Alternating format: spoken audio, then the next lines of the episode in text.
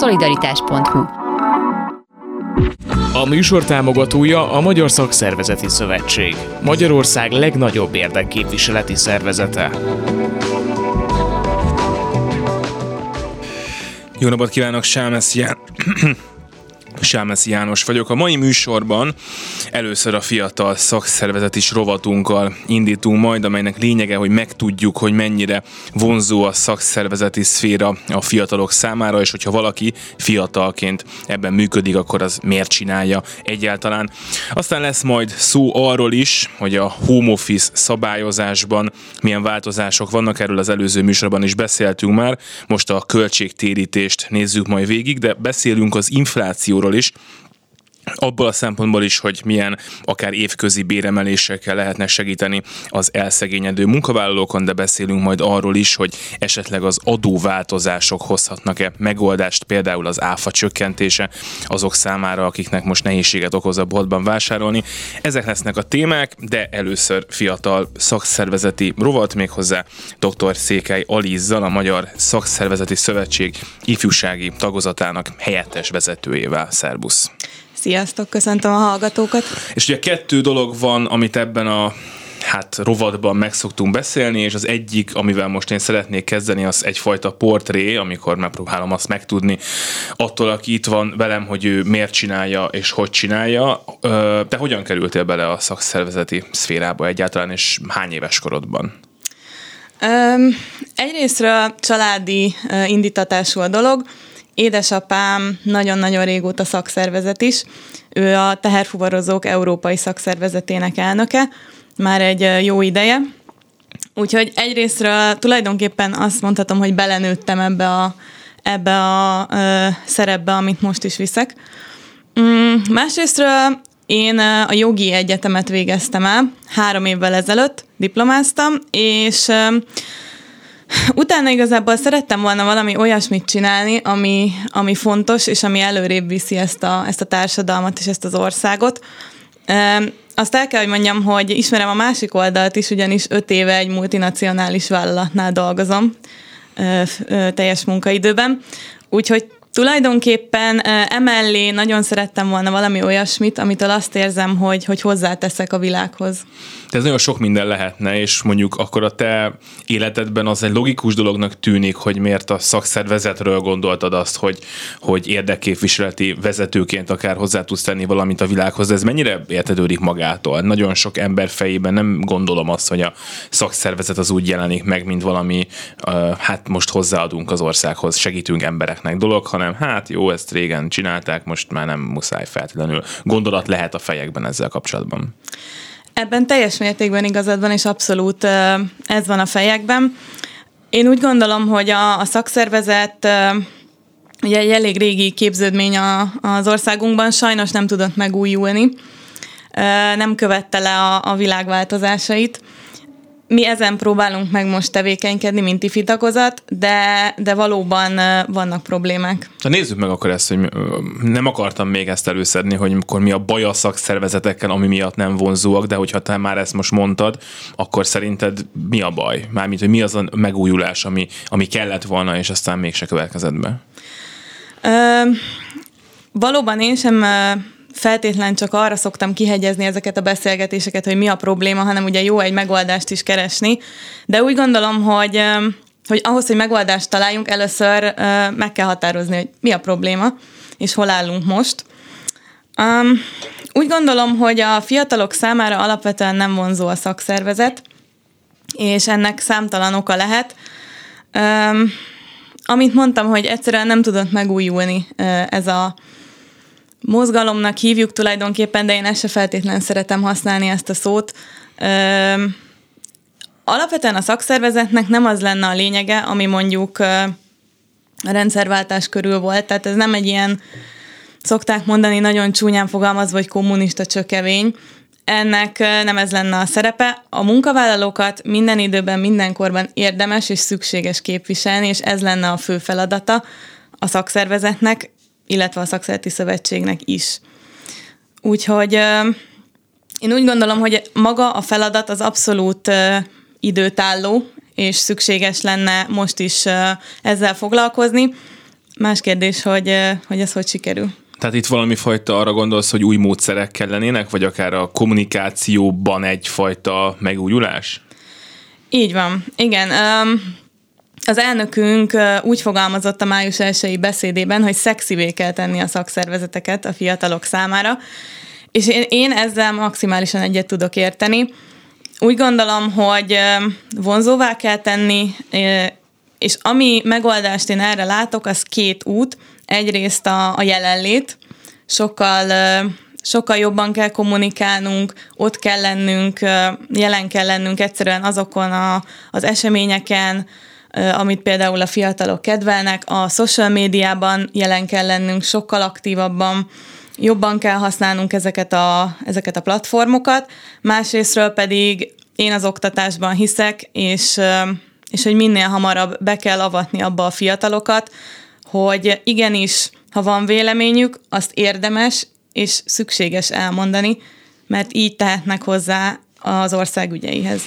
Mitől lehet szexi egy, egy szakszervezet? Mert én mondjuk arra gondolok, ha mondjuk én bekerülnék most egy új munkahelyre, ahol lenne szakszervezet, akkor, és mondjuk az lennék egy olyan szerencsés helyzetben, hogy mondjuk egy viszonylag jó bért kialkudok magamnak, nem biztos, hogy rögtön abba gondolkodnék, hogy hú, hát nekem kell valaki, aki, aki fölöttem majd, majd segít nekem adott esetben.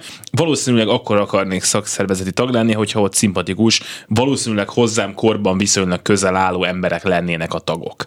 Tehát, hogy én már itt indulnék el, hogy elképzelhető, hogy bekerül egy, egy fiatal munkavállaló egy munkahelyre, ott van egy szakszervezet, 50 éves, 60 éves emberekből áll, és ő azt mondja, hogy hát jó, biztos nagyon kedvesek, de hát tulajdonképpen miért akarnék én belük a munka után még programokat csinálni? ezek a gondolatok, amiket most, most mondasz, ezek nyilván ismerősek számunkra is. Én úgy gondolom, hogy egy olyan fiatalt, aki még nem találkozott a szakszervezettel, és tényleg fogalma sincs, hogy mi az, kettő dologgal lehet megfogni. Az egyik az az, hogy egy közösséget adunk.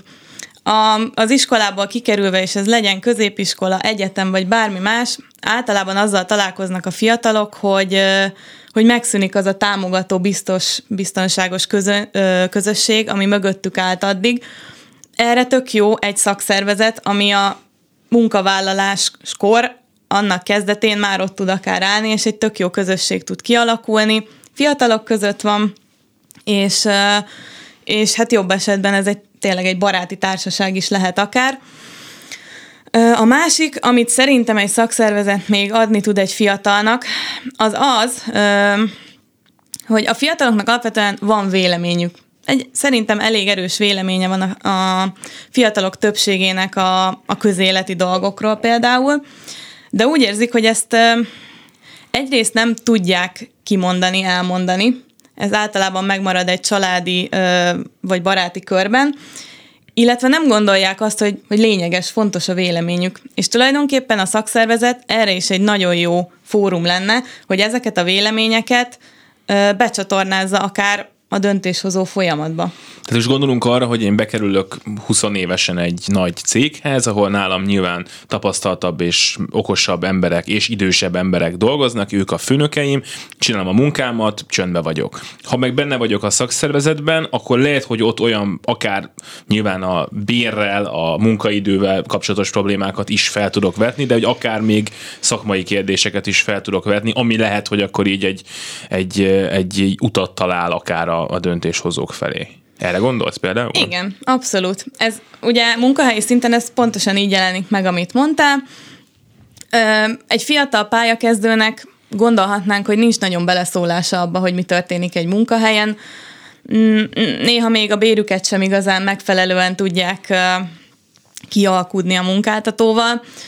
Én úgy gondolom, hogy abszolút, tehát hogyha be, bekerül egy szakszervezetbe, és ez a szakszervezet mondjuk jól működik, akkor akkor úgy érezheti, hogy, hogy fontos az ő véleménye is, és ő is tud azért tenni, hogy egy munkahelyen jobbak legyenek a munkakörülmények. És egyébként ez egy fiatalnak nagyon, ö, nagyon fontos lehet, ugyanis ö, a Magyar Fiatalok 2021 kutatás is kimutatta, hogy rendkívül céltalannak érzik magukat sokszor a fiatalok, és hiába van véleményük, ez, ezt megtartják általában maguknak, úgyhogy Erre például tök jó egy szakszervezet, Tehát mondjuk ad egy célt például a munkahelyen, igen. akár hogyha valaki aktív tag lesz, akkor az már érezheti úgy, hogy hát én azért is dolgozom, hogy a kollega kicsit jobban keressen, vagy haza Így tudjon menni a gyerekhez, hogyha. Mennyire van tiszta kép egyébként, vagy egyáltalán bármilyen kép a, a fiatal munkavállalók fejében szerinted a szakszervezetekről? Tehát amikor mondjuk egy, egy nem, nem létezik ilyen, hogy átlagos, nem tudom, 22 éves pályakezdő, de egy átlagos 22 éves pályakezdő, ha mégis létezik, neki mi van a fejében? Micsoda a szakszervezet? hát um, elég sok fiatal, fiatalt meg tudtunk már erről kérdezni az elmúlt két évben, így a Magyar Szakszereti Szövetség berkein belül is, illetve fesztiválokon is jártunk. Például egy fesztivál nagyon jó lehetőség erre, ott aztán mindenféle emberrel lehet találkozni.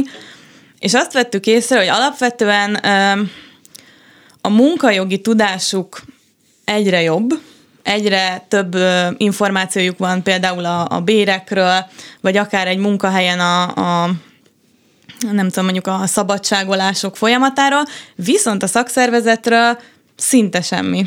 Tehát, hogy így van valami a fejükben, hogy ez valamilyen ilyen szocializmusból visszamaradt valami dolog, de, de hogy így nincs konkrét semmilyen véleményük. Tehát nem is tudják, hogy ez micsoda magyarul. Tehát akkor ott kell kezdeni, hogy akkor elmeséljük, hogy mi azért vagyunk itt, hogy? Általában igen. Akkor van valami fogalmuk, hogyha a cégüknél, ahol dolgoznak, ott van szakszervezet, akkor úgy nagyjából dereng, hogy mi, de általában nem. Most az jutott eszembe, mondtad, hogy egy multinál dolgozol, és most így előttem van néhány más multinál dolgozó barátom, és szerintem biztos, hogy nem szakszervezeti tagok, nem tudom, hogy van egyáltalán náluk szakszervezet, de az viszont tudom, hogy ők pont viszonylag jó helyzetben lévő munkavállalók, jó végzettséggel, nyelvtudással, érdekérvényesítő képességgel, és azon gondolkozom, hogyha most nekik azt kéne mondanom, hogy figyelj, lép be a szakszervezetbe, fizes be a fizetésed, nem tudom, x százalékát nekik. Tagdíjként maradj ott a munka után, után még valami tevékenységet végezni, akkor lehet, hogy azt mondani, hogy hát figyelj, hát nekem is minden évben nőtt a fizetésem, tök jól el vagyok, egyébként amikor akarok, akkor home office-ban, szóval hogy nem biztos, hogy nekem ez kell. Nekik például mit lehet mondani, hogy miért kell? Igen, ők a, a nehezebb eset, akik tényleg már alapból egy jó, jó közegből jönnek, és, és a munkakörülményeikkel is teljesen meg vannak elégedve. Én úgy gondolom, hogy a, a közösség részével őket is meg lehet fogni. Nyilván ehhez kell egy, egy olyan ö, személyiség, aki egy ilyen befogadóbb, ö, nyitottabb személyiség, de, de úgy gondolom, hogy ö, az elmagányosodás folyamata az sajnos mindenkit érint. Tehát itt volt a Covid, itt voltak a home office-ok, az emberek egyszerűen nem ismerik egymást egy munkahelyen, úgyhogy Szerintem a közösségi programok szervezésével például, mert szerencsére sok szer, szakszervezet vállal ilyet mostanában, azzal abszolút őket is meg lehet fogni, egy kicsit közelebb hozni egymáshoz az embereket. Például a saját példámat említve, én a cégnél szerintem egy kezemmel meg tudom számolni, hogy hány embert láttam az utóbbi két évben személyesen. És számomra például nagyon hiányzott ez a közösség. Úgyhogy úgy gondolom, hogy ez nekik is például egy nagyon jó indok lehet. Akkor beszéljünk most egy olyan munkavállalói rétegről, akiknek viszont nem ilyen egyszerű, tehát nyilván nagyon sok cégnél vannak olyanok, akik nincsenek olyan jó helyzetben, akár csak azért, mert csendesebbek, nem tudnak olyan jól tárgyalni, miért tudna feltétlenül egy 20 éves munkavállaló tárgyalni, hogy jó fizetést kapjon. Nekik nyilván valamiféle olyasmit kéne üzenni, hogy tudunk abban segíteni, hogy neked mondjuk minden évben egy picit jobb legyen, és hogy mondjuk megkapd azt, ami jár, most itt gondolunk arra, hogy akár a nem tudom, bónuszok, akár a béremelés, tehát hogy, hogy ne az legyen, hogy te vagy az utolsó, aki aki sorra kerül.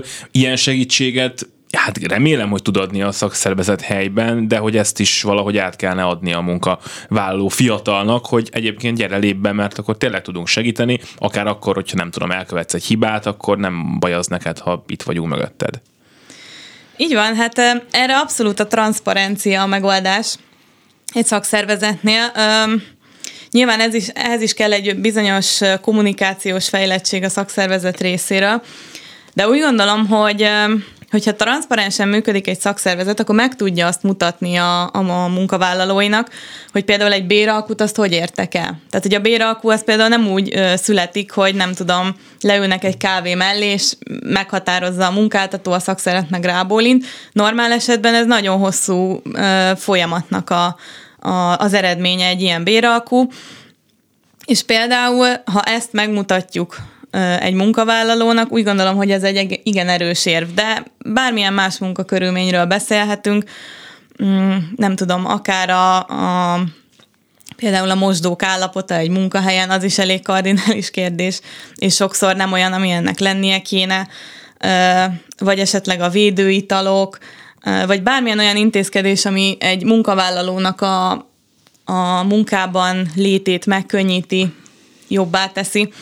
Úgy gondolom, hogy ezt erre rá kell mutatni, hogy, hogy ezeket igenis egy szakszervezet könnyebben, jobban el tudja érni, mint egy munkavállaló önállóan, hiszen belegondolunk, ha egy átlagos munkavállaló odáll egy vezérigazgató elé, és közli vele, hogy nem tudom, növényeket szeretne az ablakba, mert attól jobban érzi magát, hát nyilván valószínűleg semmi hatása nem lesz a dolognak. És nem fog odaállni a vezérigazgató És elé nem fog, pontosan, igen, mert hát kiállna oda egy ilyennel. De a szakszervezet jobb esetben minden héten tárgyal például a vezérigazgatóval, úgyhogy be tud ilyeneket csatornázni. Beszéljünk még arról, hogy hogyan lesz valakiből szakszervezeti tag, ezt már nagyjából megbeszéltük, de utána hogyan lesz belőle aktív tisztviselő egy szakszervezetben, mert az nyilvánvalóan egy következő lépés, és hát ahogy te is mondtad, ez nagyon sok esetben, vagy a legtöbb esetben ez egy munka mellett végzett tevékenység lesz, amiből hát az következik, hogy az embernek a szabadidejét kell valami olyasmire fordítania, amiről nyilván el kell hinnie, hogy az fontos és, és értékes. Tehát hogyan lehet ezt a szintet megugrani, vagy hogyan tudtok ti meggyőzni embereket, hogy oké, okay, tag vagy, itt vagy, vállalj egy kicsit több szerepet? A, úgy gondolom, hogy a, a legkönnyebben a, szintén a rendezvényeken lehet meggyőzni embereket. Mi az ifjúsági tagozat részéről például képzéseket tartunk. Ezek általában hétvégi képzések, úgyhogy igen, ez valóban a szabadidőből megy. Viszont úgy gondolom, hogy ezek a képzések annyira jó hangulatban telnek, és szinte egy baráti társaságként funkcionál a dolog, hogy ide bárkit szívesen látunk, és általában az emberek szívesen is jönnek, hiszen próbáljuk ötvözni egyrésztről a tanulást, mindig elhívunk valamilyen trénert, valakit, aki, aki segít nekünk egy kicsit a szakszervezetekbe jobban belelátni, illetve hát a munkajogi dolgokba. Természetesen másrészt pedig ezek mindig egy olyan helyen történnek, ahol, ahol össze tudunk jönni, szabadidőt is tudunk találni magunknak. Úgyhogy úgy gondolom, hogy ez a közösségi része, amivel, amivel meg lehet győzni valakit, aki már, már valamilyen szinten fogékony a szakszervezetek felé, de még, még nem vállalt aktív szerepet. Illetve hát az, az, ami engem abszolút meggyőzött, az az, hogy valami hasznosat és valami jót tehetek ebben a, e, ebben az országban, ezért a világért valamit tehetek, és szerintem ez egy nagyon, nagyon jó érzés, és nagyon fontos lenne sok ember számára, hogy valami célt találjon az életének. Nyilván sok, sok olyan ember van, aki dolgozik valahol, de igazából nem érzi magát kiteljesedetnek. És szerintem ehhez nem csak a szakszervezet, bármilyen civil szervezet, vagy bármilyen civil kezdeményezés tök sokat tud hozzátenni. A sikerek is gondolom, már most sikerként arra gondolok, hogyha van egy szakszervezetnek egy sikeres bértárgyalása, egy sztrájkja, vagy akár egy tüntetése, nem tudom, akkor az, az bevonzhat új embereket mindig. Ha csak a szakszervezet úgy van, és leül tárgyalni évente csöndben egyszer a munkaadóval, és akkor valami ott lesz, az meg nem biztos, hogy elég arra, hogy vonzon embereket. Abszolút, abszolút. De úgy gondolom, hogy hogy tehát a kis, kis sikereknél érdemes kezdeni, és például egy ilyen sikeres tréning hétvége megszervezése is tud egy olyan, olyan pluszt adni az embernek, ami, amitől azt érzi, hogy, hogy ezt ő alkotta, ezt ő hozta létre, és igen, hát nyilván a magasabb szintek, amit te is említettél, mondjuk egy, egy sikeres béralkú. Beszéljünk még egy nagyon picit arról, mert az elején mondtad, hogy nem tudott a szakszervezet megújulni, és mondjuk, vagy a, hát a mozgalom maga megújulni. E, biztos, hogy ez szakszervezetenként, meg konfederációnként különbözik, hogy kinek mi, hogy sikerült az elmúlt évtizedekben, de hogy, hogy a megmaradását egyáltalán a szakszervezetiségnek, meg azt, hogy ez ne valami olyasmi legyen, amit majd évről évre egyre kevesebb ember, egyre kisebb intenzitással és sikerrátával végez, hanem hogy tényleg jöjjenek a fiatalok, az nagyon, az, ahhoz nagyon kell még gondolom változtatni, és ha meg nem jönnek a fiatalok, akkor előbb-utóbb, most nyilván biztos, hogy 20 év múlva is lesznek szakszervezetek, de tehát lehet, hogy még jóval kevésbé fontosak lesznek, ha nem jönnek új emberek folyamatosan. Igen, én úgy gondolom, hogy egy kicsit ez egy ilyen, ilyen ördögi kör. Tehát, hogy most nincs elég fiatal, de ha most nincs elég fiatal, nem tudunk megújulni, és akkor nem lesz megint új fiatal. Úgyhogy nehéz kitörni ebből a, ebből a körből. Um, ezt tényleg csak az, azt tudom mondani, hogy, és mi ezen próbálunk meg jelenleg is dolgozni, hogy, hogy megújuljunk, és valahogy uh, szakítsunk a régi, régi sztereotípiákkal, ami az emberek fejében van. Hiszen mondtam, hogy tehát a munkavállalói képviselet az, az mindig egy olyan kérdés lesz, aminek szükséges, hogy létezzen.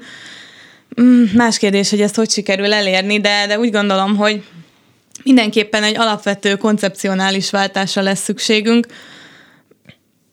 Számtalan ötletünk van, meglátjuk, hogy hogy sikerül. Tudsz valamit mondani, amit így a IFI vezető helyettesi pozíciódban egy sikerként éltél meg, vagy akár az egész IFI tagozatnak az életében, mondjuk így az elmúlt évekből, amire azt tudod mondani, hogy na, ez érdemes volt, ez, ez, ez jó volt, még sok ilyet kéne elérni, csinálni. A, az egyik ilyen legfontosabb együttműködésünk, amire büszke vagyok, hogy, hogy sikerült kialakítanunk, az a Friedrich Eber Stiftung alapítványjal van. És Például erre nagyon büszke vagyok, hogy velünk nagyon jó kapcsolatot alakítottunk ki, közös rendezvényeket is szerveztünk, és úgy gondolom, hogy azok a rendezvények, azok olyan magas minőségűek voltak, hogyha ezt tudjuk folytatni, és már pedig abszolút ez a cél, akkor, akkor azzal sok fiatalt meg tudunk majd szólítani. Ezek a rendezvények mind olyan kérdéseket tárgyaltak, amik alapvető problémák a, a fiatalok életében, és itt nem csak a szigorúan a munkajogi dolgokra gondolok, hanem akár a lakhatás, az oktatás kérdései. Úgyhogy én erre a, a kapcsolatra, erre az együttműködésre vagyok most jelenleg a legbüszkébb. Köszönöm szépen, hogy itt voltál. Székely Alizzal, a Magyar Szakszervezeti Szövetség ifjúsági tagozatának helyettes vezetőjével beszélgettünk a elmúlt szűk fél órában. Most hírek jönnek, aztán pedig folytatódik a szolidaritás. Szolidaritás aki pedig itt van velünk a vonalban, az Palkovics Imre, a munkástanácsok elnöke. Jó napot kívánok! Jó napot kívánok, üdvözlöm a kedves hallgatókat. És hát az inflációról már a elmúlt műsorokban is sokat beszéltünk, effektív egész pontosan arról, hogy nagyon sok mindenkinek a béremelése az hiába történt meg valamikor az évnek az elején, az most már reálbér csökkenést jelent a jelentős áremelkedés miatt, hogy erre mi a megoldás, arról próbálunk majd meg most a következő percekben beszélgetni. Ön azt mondta egy interjúban, hogy ebben az évben 13-15 százalékos béremelés kéne a versenyszférában ahhoz, hogy ellensúlyozza az árak emelkedését, ez nyilván egy átlag, és hát a kérdés az nulladikként, hogy most nagyjából mennyinél tartunk meg, hogy ez mennyi ilyen évközbeni béremelést kellene, hogy jelentsen, hiszen biztos, hogy rengeteg munkavállaló van, akinek közel ennyit nem emelkedett a bére évelején, tehát még bőven hozzá kéne dobni a vállalkozásoknak akár ilyen 10%-ot is hogy ez a, ez a szám, amit ön, ön szeretne, ez meg legyen? Ugye abból indulunk ki, hogy egy, egy személyes háztartásban élő munkavállalónak, ez egy alap egység, milyen megélhetési költségei vannak. A tisztes megélhetésből indulunk ki, nem a biológiai lét fenntartásából, hanem a tisztes megélhetésből, amiben már belefér hetente egy-két sör is, meg egy kis sportolásra biztosító, vagy lehetőséget biztosító fitnessjegy, meg, meg szóval nem csak az alap létfenntartási feltételek, az egy ilyen 300 ezer forint, kb. 300 ezer 306 ezer forint összeget tenne ki, Most nyilvánvaló, hogyha több ö, személyes háztartásról van szó, két felnőtt ö, és két eltartottról, ott már ezek a fejenkénti összegek, igények csökkennek, de ebből az összegből kiindulva az idei béremelések átlagát, ha veszük, ugye akkor, akkor a megtörtént béremelésekhez képest, amik a statisztikai hivatal által kiadott ilyen átlag számok, ugye ez 10-12 százalék körül volt, tehát mi azt mondjuk 13-15 százalékra lenne éves szinten szükség ahhoz, hogy ezek a megélhetési költségek biztosító legyenek a, a keresetek által, és hát ezért veszük számba azt, hogy milyen lehetőségek vannak, mik a, a kiugró inflációnak, és azon belül is az élelmiszeráraknak a emelkedése mögötti mutatók, mozgató rugók, ugyanis ugye nemzetközi összehasonlításban, ha vesszük, az infláció, az átlagos infláció mértékenek növekedéséhez hozzájáruló mértékeket vesszük, nem a, az infláció emelkedését mondjuk az élelmiszereknél, hanem azok szerepét az infláció növekedésében. Ez Magyarországon egy ilyen, egy ilyen 35% körül van az élelmiszerek hozzájárulása. A környező országokat, akár euró használó országokat, akár vagy a saját valutájukat még megtartó államok, mint Csehország és Lengyelország, ott jóval alacsonyabbak. Viszont a másik inflációt nevező, neve, növelő tényezőt, ha nézzük, ugye az energia és az üzemanyagárak szerepe, az meg Magyarországon lényegesen kisebb. Környező országokban 10% fölött van, sőt 20%-ot meghaladó mértékű hozzájárulása. Magyarországon ez 10% körül van, de a lényeg az, hogy uh, ahogy önök is fogalmaznak, ugye, hogy fogalmaztak az elején, az infláció a megtörtént béremelések egy jelentős részét már elvitte, vagy sokaknál a teljes mértékét is.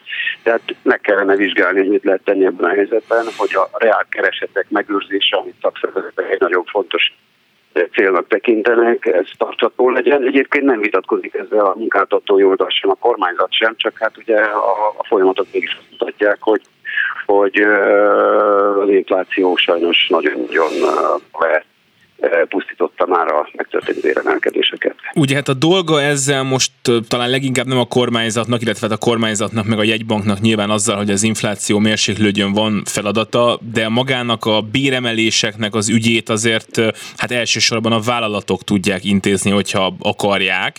Ugye a minimálbér garantált bérminimum az egyrészt e, a inflációhoz képest is jobban emelkedett az év elején, másrészt az alig ha valószínű, hogy fog emelkedni még ebben az évben, viszont annak elvileg nincs akadálya, hogy egy magáncég házon belül ezt megoldja, és adott esetben például azoknak a dolgozóknak, akiknek mondjuk nem volt jelentős az évelei béremelése, kicsit még adjon, és a következő hónapokban magasabb bért fizessen nekik. A kérdés, hogy van-e erre lehetőség, illetve hajlandóság, ön hogy látja?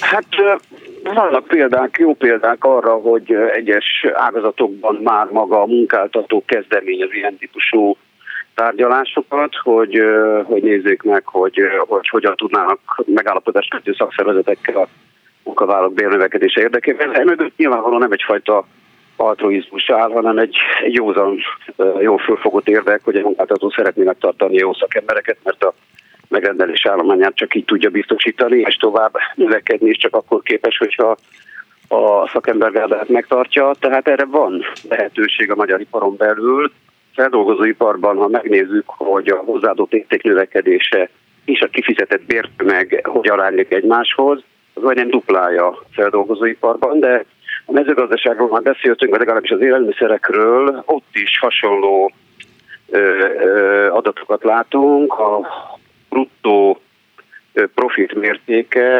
a körülbelül a fele illetve dupla mértékben növekedett az iparágon belül, mint a kifizetett bérek.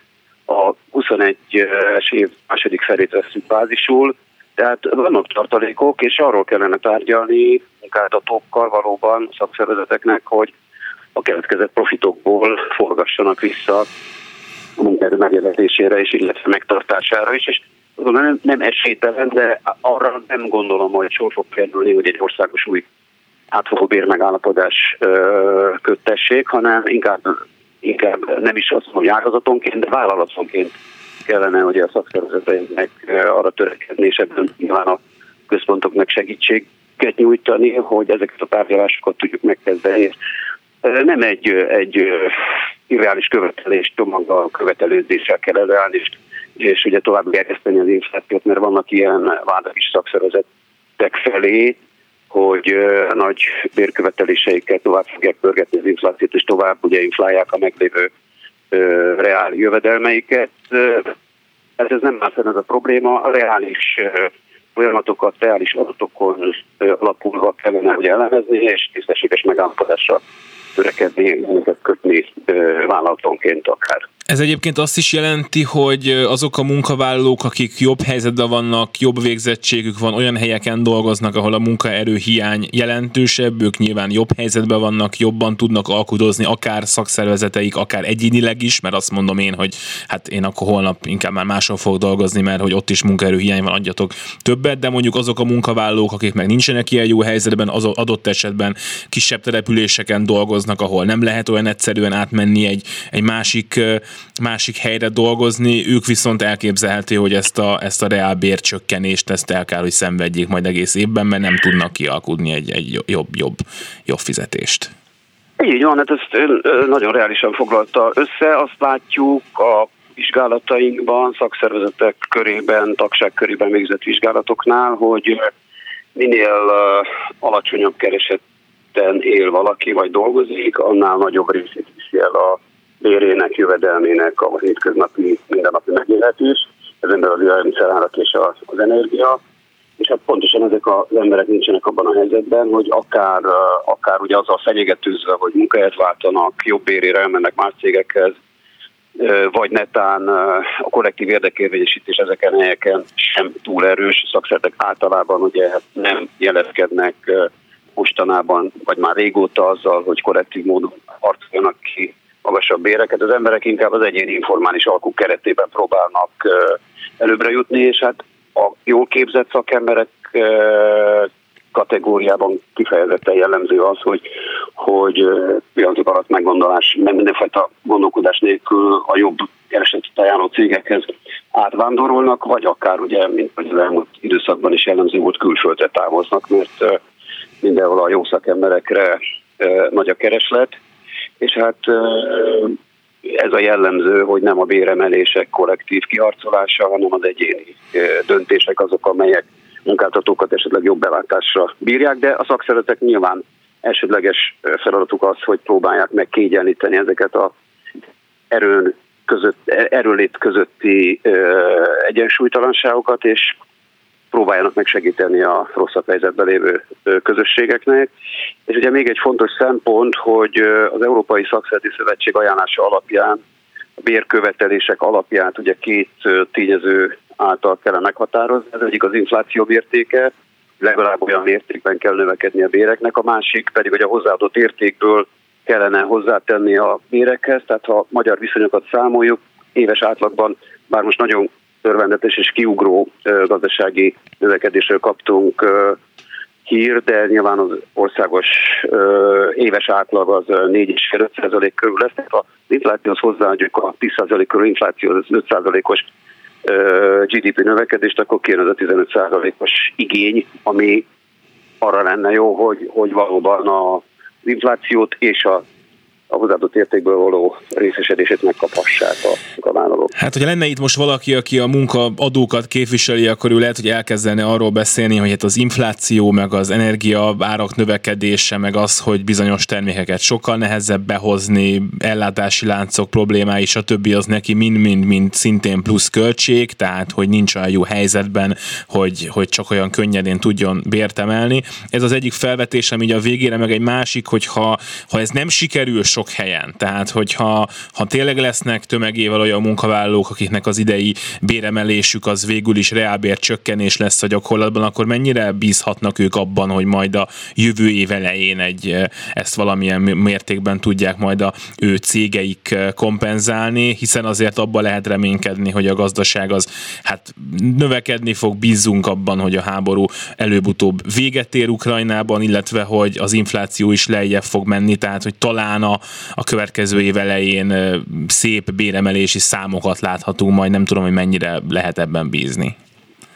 Hát megvan rá a remény, az esély, mert ahogy mondtam, ugye a nem hasraütésszerűen fogalmazunk meg bérigényeket, hanem nézzük meg ágazatonként, akár vállalatonként a hozzáadott érték alakulását, és nézzük meg a bérekre fordított összegeket ezzel arányban, tehát nem növekedhet lényegesen nagyobb arányban a hozzáadott érték, a bruttó profit egy-egy vállalat esetében, mint a kifizetett bértömeg, de hát ezt mindenféleképpen ugye párba kell vizsgálnunk, és ha, ahol óriási, mint a mezőgazdaság területén is, és a feldolgozóiparban is már említett számok alapján ugye vannak tartalékok, a nehézségek persze mindig vannak, mert mindig hivatkoznak a munkáltatók, hol erre, hol arra, de pontosan a tényadatokból kell kiindulni, és hogyha ezek a számok azt bizonyítják, hogy van tartalék a cégeknek, akkor abból lehet béreket fizetni, az már csak tényleg szándék kérdése, meg belátás kérdése, hogy jó szándékból,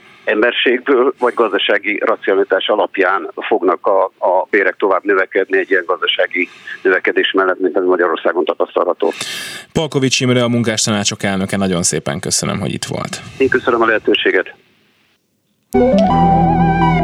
Szolidaritás a telefonnál pedig itt van velünk Fischer Ádám, a Niveus Consulting Group jogi partnere. Jó napot kívánok! Jó napot kívánok! És készítettek a home office kapcsán egy összefoglalót arról, hogy a munkába járó, illetve hát ebben a helyzetben nem járó munkavállalóknak járhat-e költségtérítés a, hát az a költség, amiből ők bemennek dolgozni papíron. Na most a kérdés az, hogy ez egyáltalán ez egy jogosan felmerülő kérdése, hogyha én állandóan otthon vagyok, akkor miért kapnék azért valami fajta támogatást, hogy egyébként bejárjak dolgozni, ha csak mondjuk heti egyszer járok be, de ez egy dolog, a másik dolog pedig a, pedig a szabályozás és, a, és az adóhatóság által meghatározott szabályok. Hogyan állunk ebben? A munkába járásnak a támogatása az nem feltétlenül szabadon választott. Tehát vannak olyan esetek, amikor a munkáltatónak igenis tám- hozzá kell ahhoz járulnia, hogy a munkavállaló bemegy a munkahelyére. Ez most home office-tól teljesen független. Ugye az egyik talán többek találkoztak ezzel, hogy akik más településen laknak, mint ahol a munkáltató van, akkor a munka, munkáltatónak hozzá kell járulni a munkába járáshoz, ugye a bérlet vagy a menetjegyárának meg kell fizetni a 86%-át, hogy bejusson a munkavállaló a munkáltató helyére. Tehát mondjuk Budapesten lakóknak egy budapesti irodában nem jár bérlet, nem automatikusan jár bérlet, természetesen lehet adni, de aki mondjuk, nem tudom, Vácról jár be, annak igenis ki kell fizetni a bejáráshoz szükséges bérletének egy jelentős részét. Ez nem választás kérdése, és nem is home office kérdése. Szintén kell támogatni annak a munkába járását, ahol olyan helyen van a munkáltató, amit a megközlekedéssel nehezen megközelíthető, most, vagy hát nem megközelíthető, ennek most nem megyek bele a részleteikbe, de az ilyen nagyon megközelíthetetlen helyen lévő gyáraknál például, ugye, ahol nem jár tömegközlekedés, ott ez, ez abszolút felmerül, ilyen esetben az autóval való bejárást kell támogatni, vagy biztosítani kell valamilyen, valamilyen más eljutási módot, ugye nagyon sokszor szoktak ilyen külön buszokat indítani ezek a munkáltatók. Tehát ez teljesen független a home office-tól. Ugye a home office az ebben annyiban változtat, hogy nem mindenki jár be, vagy hát nem mindenki mindig jár be az irodába. Pont arról szól az összeállításunk, hogy, vagy pont azért készítettük ezt az összeállítást, mert, mert hát most mi a helyzet azzal, aki heti két napot jár hát igen. be?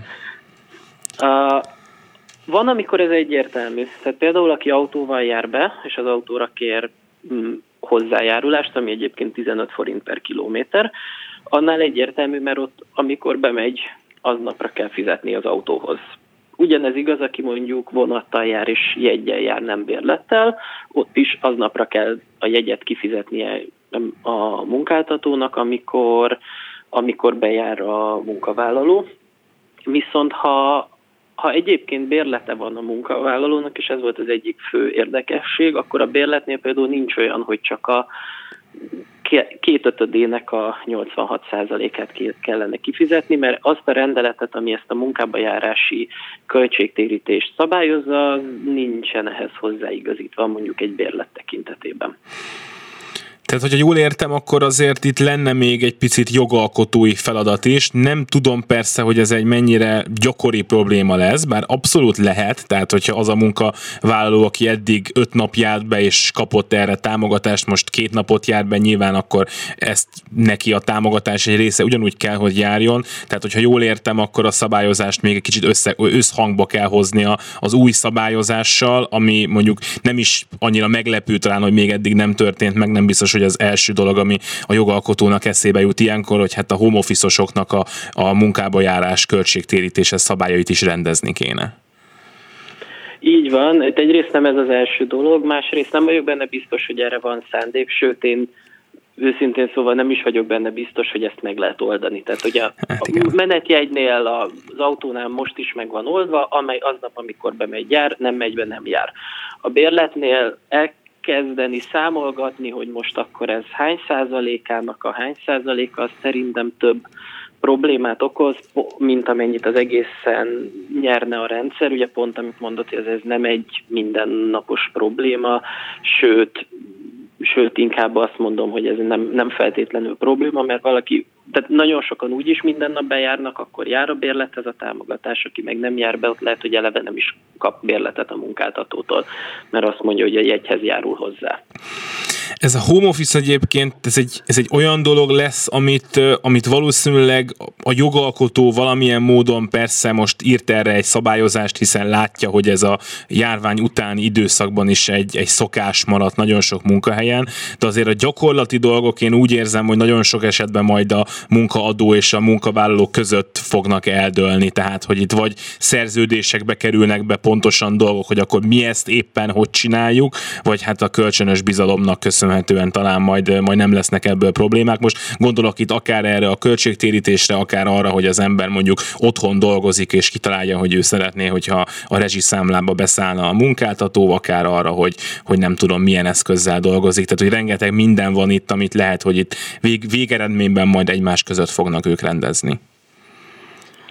Mi azt látjuk, hogy az, a home office az eleve eddig is egy meghatározott munkakörcsoportot érintett, tehát nem minden munkában képzelhető el eleve.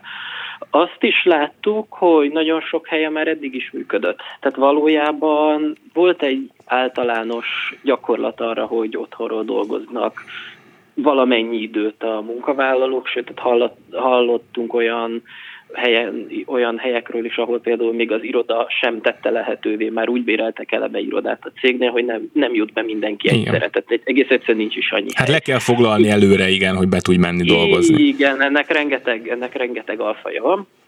És a probléma az valójában az volt, hogy ez volt, ami kicsit ilyen szabályozáson kívüli helyzet volt. Tehát igazából eddig volt, működött ez a kölcsönös bizalom elvére épülő módszer, ami, amihez nem passzoltak a munkajogi szabályok, és főleg amik nem passzoltak, és ami szerintem nagyon fájdalmas lehetett a munkáltatóknak, azok a munkavédelmi előírások. Tehát, hogy nem volt életszerű az, hogy ugyanolyan munkavédelmi előírások vonatkozzanak arra, aki otthon dolgozik, meg arra, aki irodában dolgozik. Igen, megharap a kutyám, miközben otthonról dolgozom, akkor az úgy micsoda, igen. Így van, így van, és igazából ezeknek az igazítása volt, ami, ami, ami fontos volt, meg hogy egyáltalán ez most már a, legalább a munkatörvénykönyve is, is ismeri ezt, a, ezt az állapotot. Ehhez képest ezek a támogatások, ezek elhanyagolható kérdések.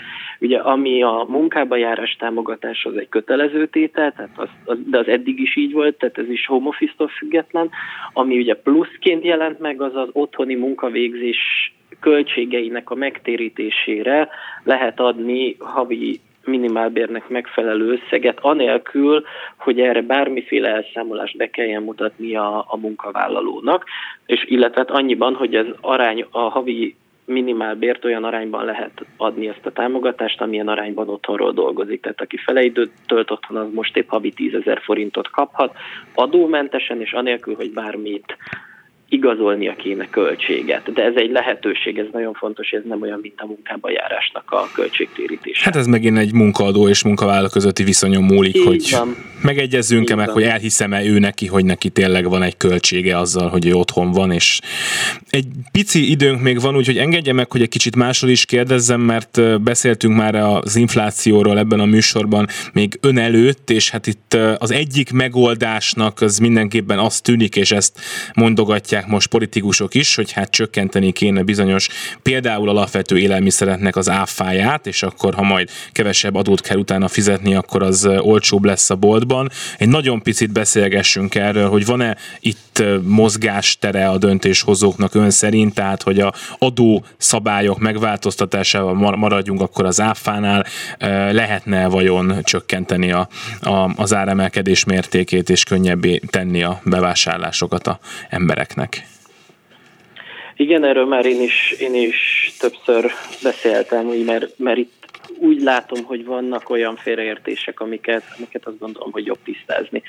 Tehát az áfa, de egyébként minden fogyasztási típusú adót alapvetően egységesen szabályoznak az EU-ban. Ennek mindenféle oka van, de alapvetően az az adózási megfontolás mögötte, hogy ez egy olyan adó nem, amit ha nem szabályoznának közösen a tagállamok, akkor az nagyon sok problémát generálna. Úgyhogy ezt az áfát a 60-as, 70-es évek óta EU-s szinten szabályozzák. Hát ugye nagyon, nagyon alacsonyra levihetem a saját áfámat, akkor mindenki nálam akar adózni, vagy vásárolni, vagy bármit, tehát hogy ezt így... Így igen. van, így van, és ez itt sokkal egyértelmű, és ez itt egy sokkal egyértelmű kérdés, mint például a társasági adónál, ahol egyébként ugyanezek a viták zajlanak, viszont az áfában ezt már nagyon régen lezárták. Tehát lényegében, amikor beléptünk az EU-ba, akkor elfogadtuk ezeket a játékszabályokat. A, az áfának a közösségi szabályainak az is a része, hogy, az, hogy elő van írva, hogy milyen áfakulcsokat lehet alkalmazni. A, lehet egy általános áfakulcs, egy kedvezményes, meg egy extrán kedvezményes kulcs, és ezeknek a minimális nagysága meg is van határozva, és az is meg van határozva, hogy mi az, amit lehet kedvezményes kulcs alá sorolni.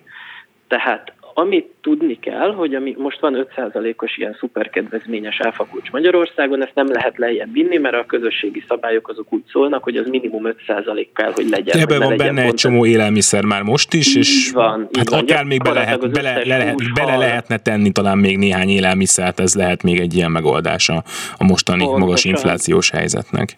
Pontosan, mert hogy vannak olyan, az alapvető élelmiszereket te abszolút be lehet rakni, van még egy-kettő, ami nincsen közötte, de például most pont, hogy itt a, ugye az árstop fel, is felmerült, tehát például a húsok, meg a tej, az már most is 5%-os kulcs, tehát, tehát azért van korlátozott ebben a mozgástér. Láttunk példát, hát például Lengyelország bevállalta, hogy 0%-ra vitte időlegesen, de hát ehhez ez ugyanúgy egy közösségi jogba ütköző probléma, mint sok más, sok más kérdés. Tehát ebbe, ebbe nincsen nagy lehetőség. Amit még lehetne csinálni, hogy az általános kulcsot csökkenteni. Tehát, hogyha mondjuk nem arról, nem arról van szó, hogy, a, hogy ezeket az amúgy is kedvező alapvető élelmiszereket nek az árát befolyásolni, ahhoz meg az általános kulcsot lehet csökkenteni. Tehát, hogy akkor ha az, alacs, az tud alacsonyabb lenni egy, egy bizonyos szintig, és akkor elvileg papíron lehetnének olcsóbbak a dolgok. Tehát csak nagyon röviden, van körülbelül fél percünk, egy ilyen akár általános áfa csökkentés, akár berakni a kedvezményes áfába még néhány élelmiszert, az mondjuk rövid távon bizonyosan járhatna azzal, hogy ezeknek csökken is az áruk, vagy ez egyáltalán nem ilyen egyértelmű. Hát ez egyáltalán nem ilyen egyértelmű, ez versenytől, piactól, ez, ez annyi mindentől függ, hogy ez, ezt nem lehet megjósolni. Láttunk, láttunk példát áfa csökkentésre, ami nem járt együtt árcsökkenéssel, tehát azért volt már ilyen. Hát ez ilyen. Köszönöm szépen Fischer Ádámnak, a Niveus Consulting Group jogi partnerének, hogy itt volt velünk. Minden jót. Nagyon szívesen, viszont hallásra.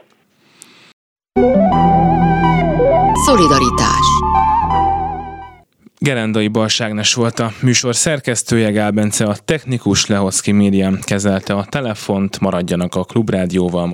Én minden jót kívánok! A műsor támogatója a Magyar Szakszervezeti Szövetség, Magyarország legnagyobb érdekképviseleti szervezete.